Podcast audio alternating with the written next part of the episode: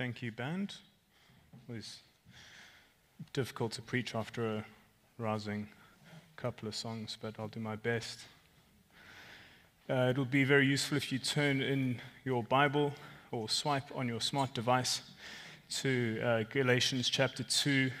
Uh, we were looking at verse 15 to 21 this evening.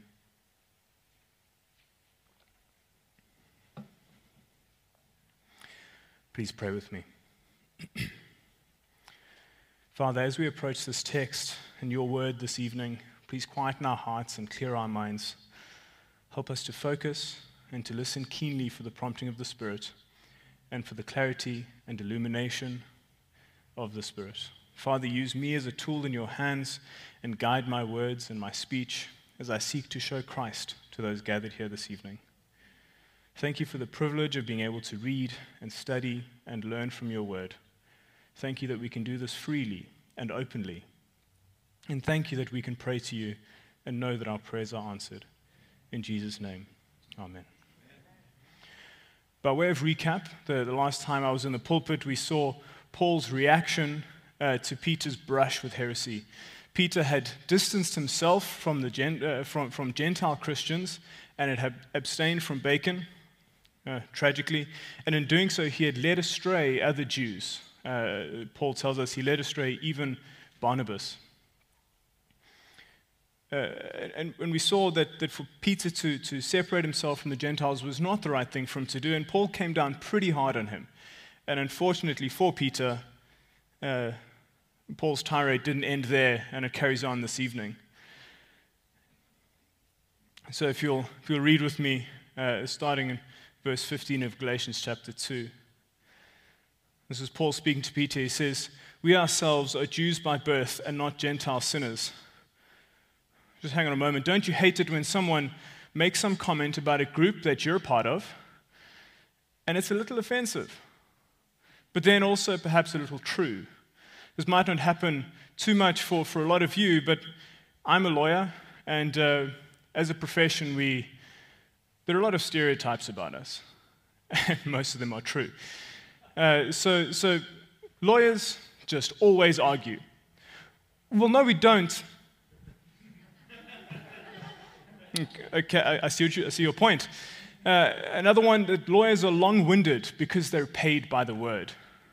Well, notwithstanding that we charge for our time, it is sometimes necessary and expedient to express ourselves extensively in order to ensure clarity and effective communication and to avoid unnecessary confusion. Okay, I see your point. And lawyers, they just use obscure words to confuse others. Well, I take umbrage at that notion and would counter that exigency and uh, would often dictate the necessary register and diction. Oh, I see your point. So please, let's carry on reading as Paul classes us all as Gentile sinners. Noticing that is a little bit offensive. So we ourselves are Jews by birth and not Gentile sinners. Yet we know that a person is not justified by works of the law, but through faith in Jesus Christ. So we also have believed in Christ Jesus in order to be justified by faith in Christ and not by works of the law, because by works of the law no one will be justified. But if in our endeavor to be justified in Christ, we too were, to, were found to be sinners, is Christ then a servant of sin? Certainly not. For if I rebuild what I tore down, I prove myself to be a transgressor. For through the law I died to the law, so that I might live to God.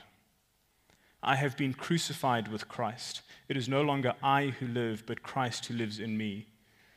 And the life I now live in the flesh, by faith, in the Son of God. Uh, by the life I now live in the flesh, I live by faith in the Son of God who loved me and gave himself for me.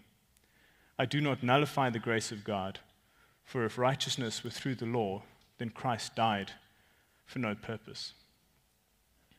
I'm going to look at this passage this evening in, in, kind of three sections as we see how Paul builds his argument. But the, the main thesis statement of this passage, I believe, is found in verse 16, where Paul says, We know that a person is not justified by works of the law, but through faith in Jesus Christ. So let's, let's unpack this and see how Paul makes this point, makes this argument, and defends this point against the teaching of the Judaizers. So, the first point, we'll consider our standing. standing before God, saint by the law or sinner without it. Verse 15 says, We ourselves are Jews by birth and not Gentile sinners. So, Paul, he's, he's, he's addressing Peter here, and so he, when he starts with the word we, he's probably talking about himself and Peter. And he says, he says that they are Jews by birth.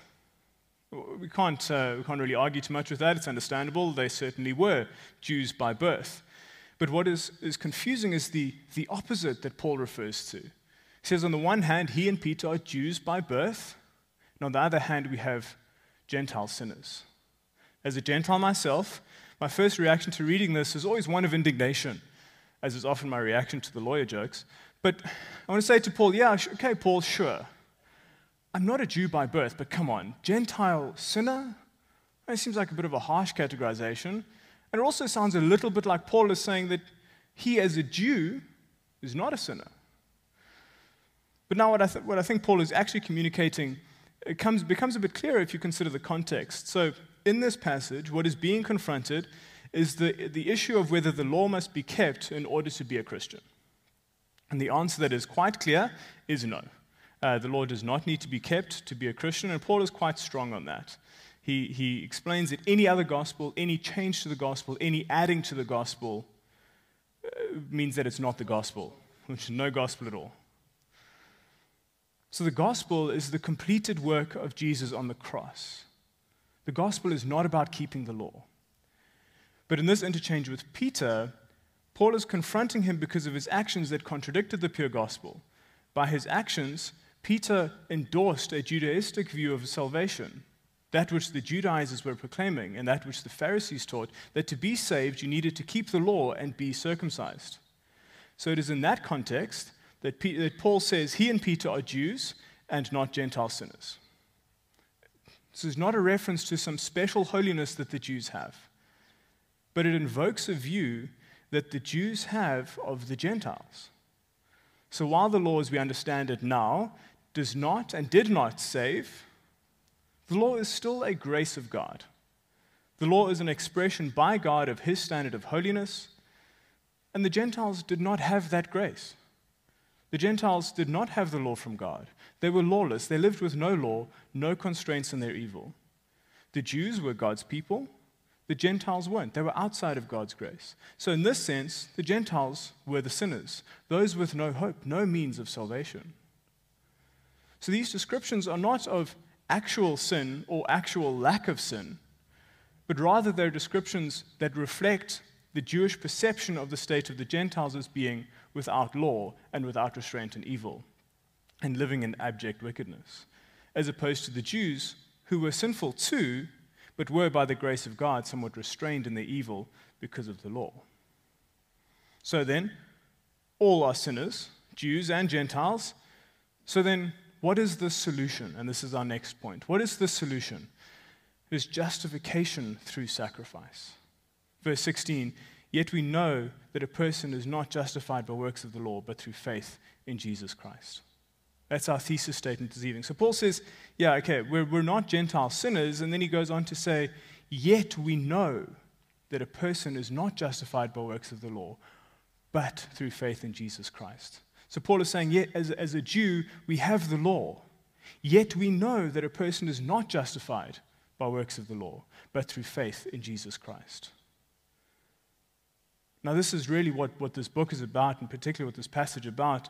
It's about justification. Justification is a most precious doctrine for Christians. It means that our guilt is removed before God because of the work of Christ, because of Jesus' death and resurrection. God is justified in removing our guilt.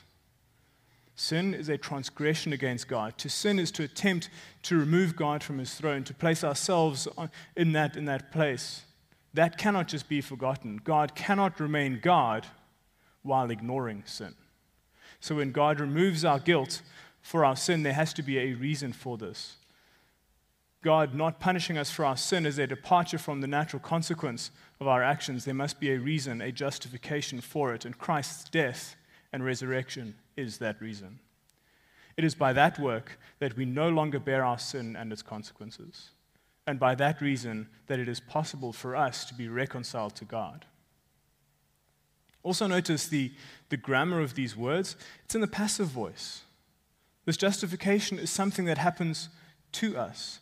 It is not something we do for ourselves. It is not, not something that we can do for ourselves. God, holy God, cannot abide with sin, and he cannot remain just while sin is not punished. The way that he remains just and does not punish Christians is only because of Jesus and his death. As the song says, it is all because my Jesus died, I am justified by God.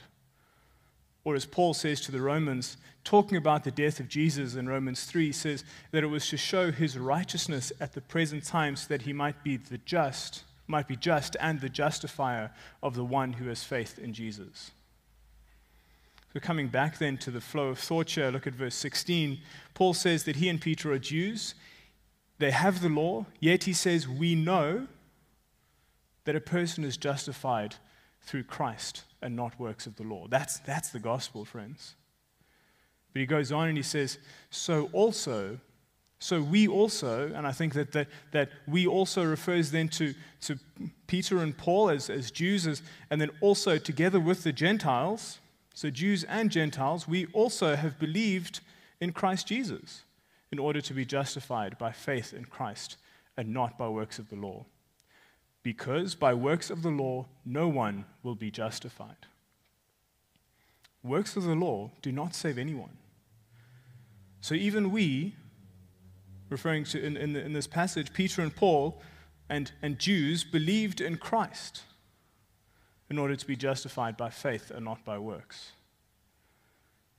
So, what an awesome and clear explanation of the gospel that no matter who you are, Jew or Gentile, there is one way to be saved, and that is by faith in Jesus.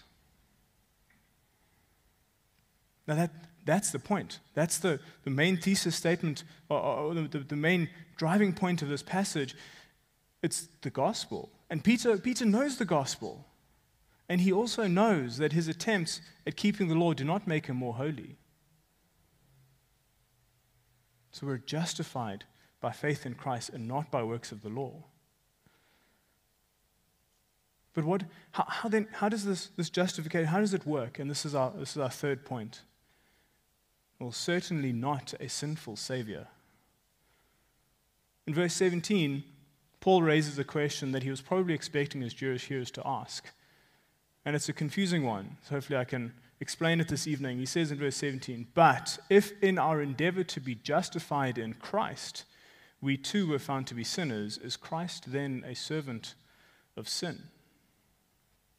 Paul has just explained that we are justified, declared righteous, our guilt removed.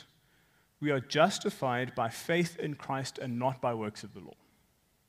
So, to his Jewish hearers, this would be a, a bit of a strange thing. For the Jews, the Gentiles were called sinners because they did not have the law. And now Paul is coming along and saying that Jesus removed the need to keep the law, that we're justified outside the law, we're justified through Jesus. So it is as if none of us has the law. The Judaizers are suggesting that righteousness and justification come through law keeping. Paul says no. Jesus is enough. Jesus provides righteousness outside of law keeping. So there is no need to keep the law. But if there is no need to keep the law, then we, in this passage, Peter, Paul, and Jews, are like the Gentiles who don't have the law, and so we are sinners. So the question goes if Jesus and justification through Jesus means that there is no law keeping, resulting in us all being sinners, then that must mean that Jesus is the cause of sin, that Jesus is a servant of sin. He is serving the purposes of sin because he is removing the law. Now, before I get tackled for heresy, Paul is just raising this point uh, as, uh, for the sake of argument. So he is putting forward the argument of the Judaizers. And you can see that in the flow of the text. He's, he's making his point about justification outside of the law. And then verse 17 starts, but if. He's not, that's, not, that's not his argument. He is, he is raising the objection. Uh, he's, he's anticipating the objection. And the objection is, is this that Jesus is a servant of sin because he removes the law. And in answer to this question, Paul, Paul raises the question is, is Christ then a servant of sin? And in classic Pauline style, he answers with a rather tamely translated, certainly not. In, Greek, in Greek it's me genoito. It could also be translated, God forbid, or more, more literally, may it never be so. I was advised by wise counsel that it would not be appropriate to suggest that it could be translated, oh, hell no. So I'm not going to suggest that, but it is certainly a very forceful negative. So does Christ serve sin because he removes the requirement of the law? Has he come to take away the righteousness that the law brings and to so and so make unrighteous those who were righteous? Certainly not. And Paul tells us why. The, the reason that he gives comes in two parts. And you can see the, the two parts uh, in, the, in the flow of the text. So, verse 19, he says, Is Christ then a servant of sin? Certainly not. Then verse 18 starts, For, and he gives a reason. Verse 19 again starts, For, and he gives more of a reason. That word for indicates that what's coming now is supporting what came, what was said before. So, part one of the reason in verse 18, Paul says, For if I rebuild what I tore down, I prove myself to be a transgressor. So, this is, this is giving us a reason as to why Christ is certainly not a servant of sin. Now, this thing that Paul tore down that he's talking about is, is the law. It's the system of legalism and, and uh, that the law had become in the hands of the Pharisees. The same system of law that the Judaizers were relying on for their own salvation. Now, Paul says he's torn down the law and the system that said righteousness comes from the law.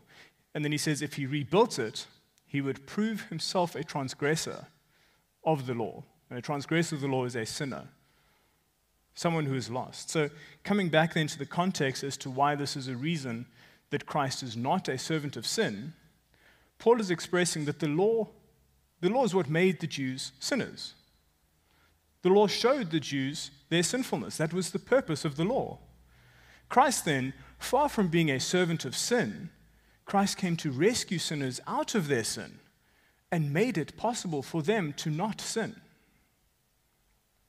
So Christ is not a servant of sin in his removing the requirement of law keeping. On the contrary, Paul says if we are to reintroduce the law, then we will just be we'll just prove ourselves to be sinners because that is the very purpose of the law. So, then, part two of this reason as to why Christ is certainly not a servant of sin comes in verse 19 through to 21.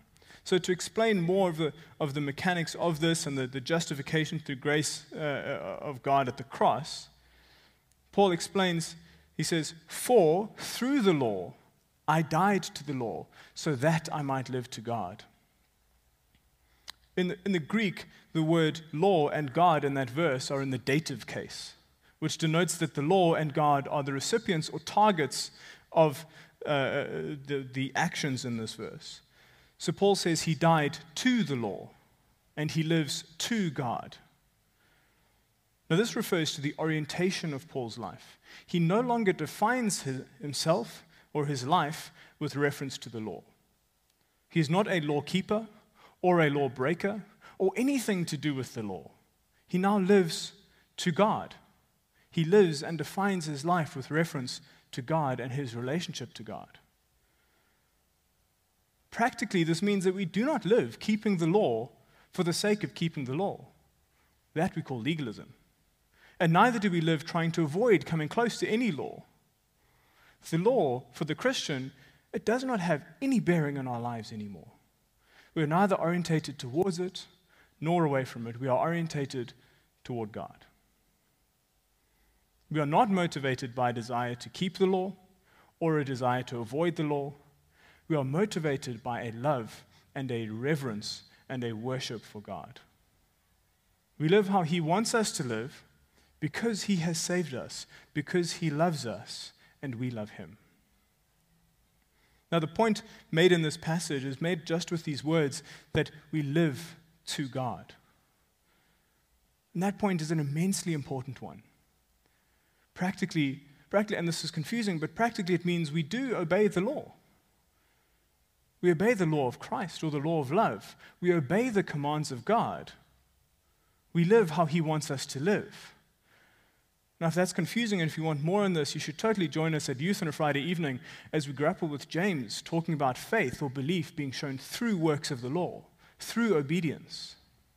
As James explains, faith and obedience are not separate things. Obedience without faith is to live to the law, and it will not save. Faith with no obedience is fallacy, and it will not save. To live to God, as Paul explains here, is characterized by faith and obedience together. It is obedience because of faith. Like I said, this is confusing because living to the law often looks very similar to living to God. That's fairly easily understood because the law is from God. The law is an expression of His holiness. So if we are orientating ourselves to God, and to his holiness, it would make sense that we started to look more and more like the person described in the law. But there is a fundamental difference between that person that looks like that because of their life aim being God, on the one hand, and the person that looks like that because they're desperately trying to keep the law for the sake of keeping the law. I cannot look at your life from the outside and tell you which one of these people you may be. At times, even in my own life, I need to check my own heart and my own motivations. But in the same way as Paul, I died to the law so that I might live to God. Now, Paul says that he died to the law through the law. And I was hoping to find some, some clarity here in, in the Greek, but the Greek for through just means through. So, how did Paul die to the law through the law? What I think this means is that it was the law itself that showed Paul that he needed the grace of God. It was the law itself that showed Paul that he was a sinner and that he was lost. As he says in Galatians 3, just, to, just on the next page, verse 23 to 26. He says, Now before faith came, we were held captive under the law, imprisoned until the coming faith would be revealed. So then, the law was our guardian until Christ came, in order that we might be justified by faith. But now that faith has come, we are no longer under a guardian. For in Christ, you are all sons of God through faith. So through the law, Paul learnt of his need for need of salvation and was led to Jesus and he now lives to God and not to the law. The mechanics of this death to the law and life to God is pretty cool, and it comes out in the very next verse. In verse 20, Paul says, uh, of, of chapter 2, he says, I have been crucified with Christ. It is no longer I who live, but Christ who lives in me. And the life I now live in the flesh, I live by faith in the Son of God, who loved me and gave himself for me. Paul says he died to the law. How? He was crucified with Christ. When Christ died, Paul died. Paul died to the law. And it is no longer Paul who lives, but Christ who lives in him. He now lives by faith in the Son of God. He lives to God by living in faith in the Son of God. To have faith is to believe and to trust. So he now lives a life of faith and trust in the Son of God. This living by faith in the Son of God is caused by and made possible only by the grace of God. The grace of God at the cross. By understanding the death of Christ as an act of love and sacrifice, it starts to make some sense why Paul might devote himself to God and live to Him. Because of this, Paul is a new man. He no longer lives with reference to the law, he now lives with reference to God. He trusts God, he loves God, and he worships Him. And this is possible, as Paul says, because it is not I who lives, but it is Christ in me. I live by him. I'm no longer defined by sin and the law, I'm defined by Jesus. I am in Christ, He is in me. What happens to Jesus happens to me. I am crucified with Him and raised with Him to endless life.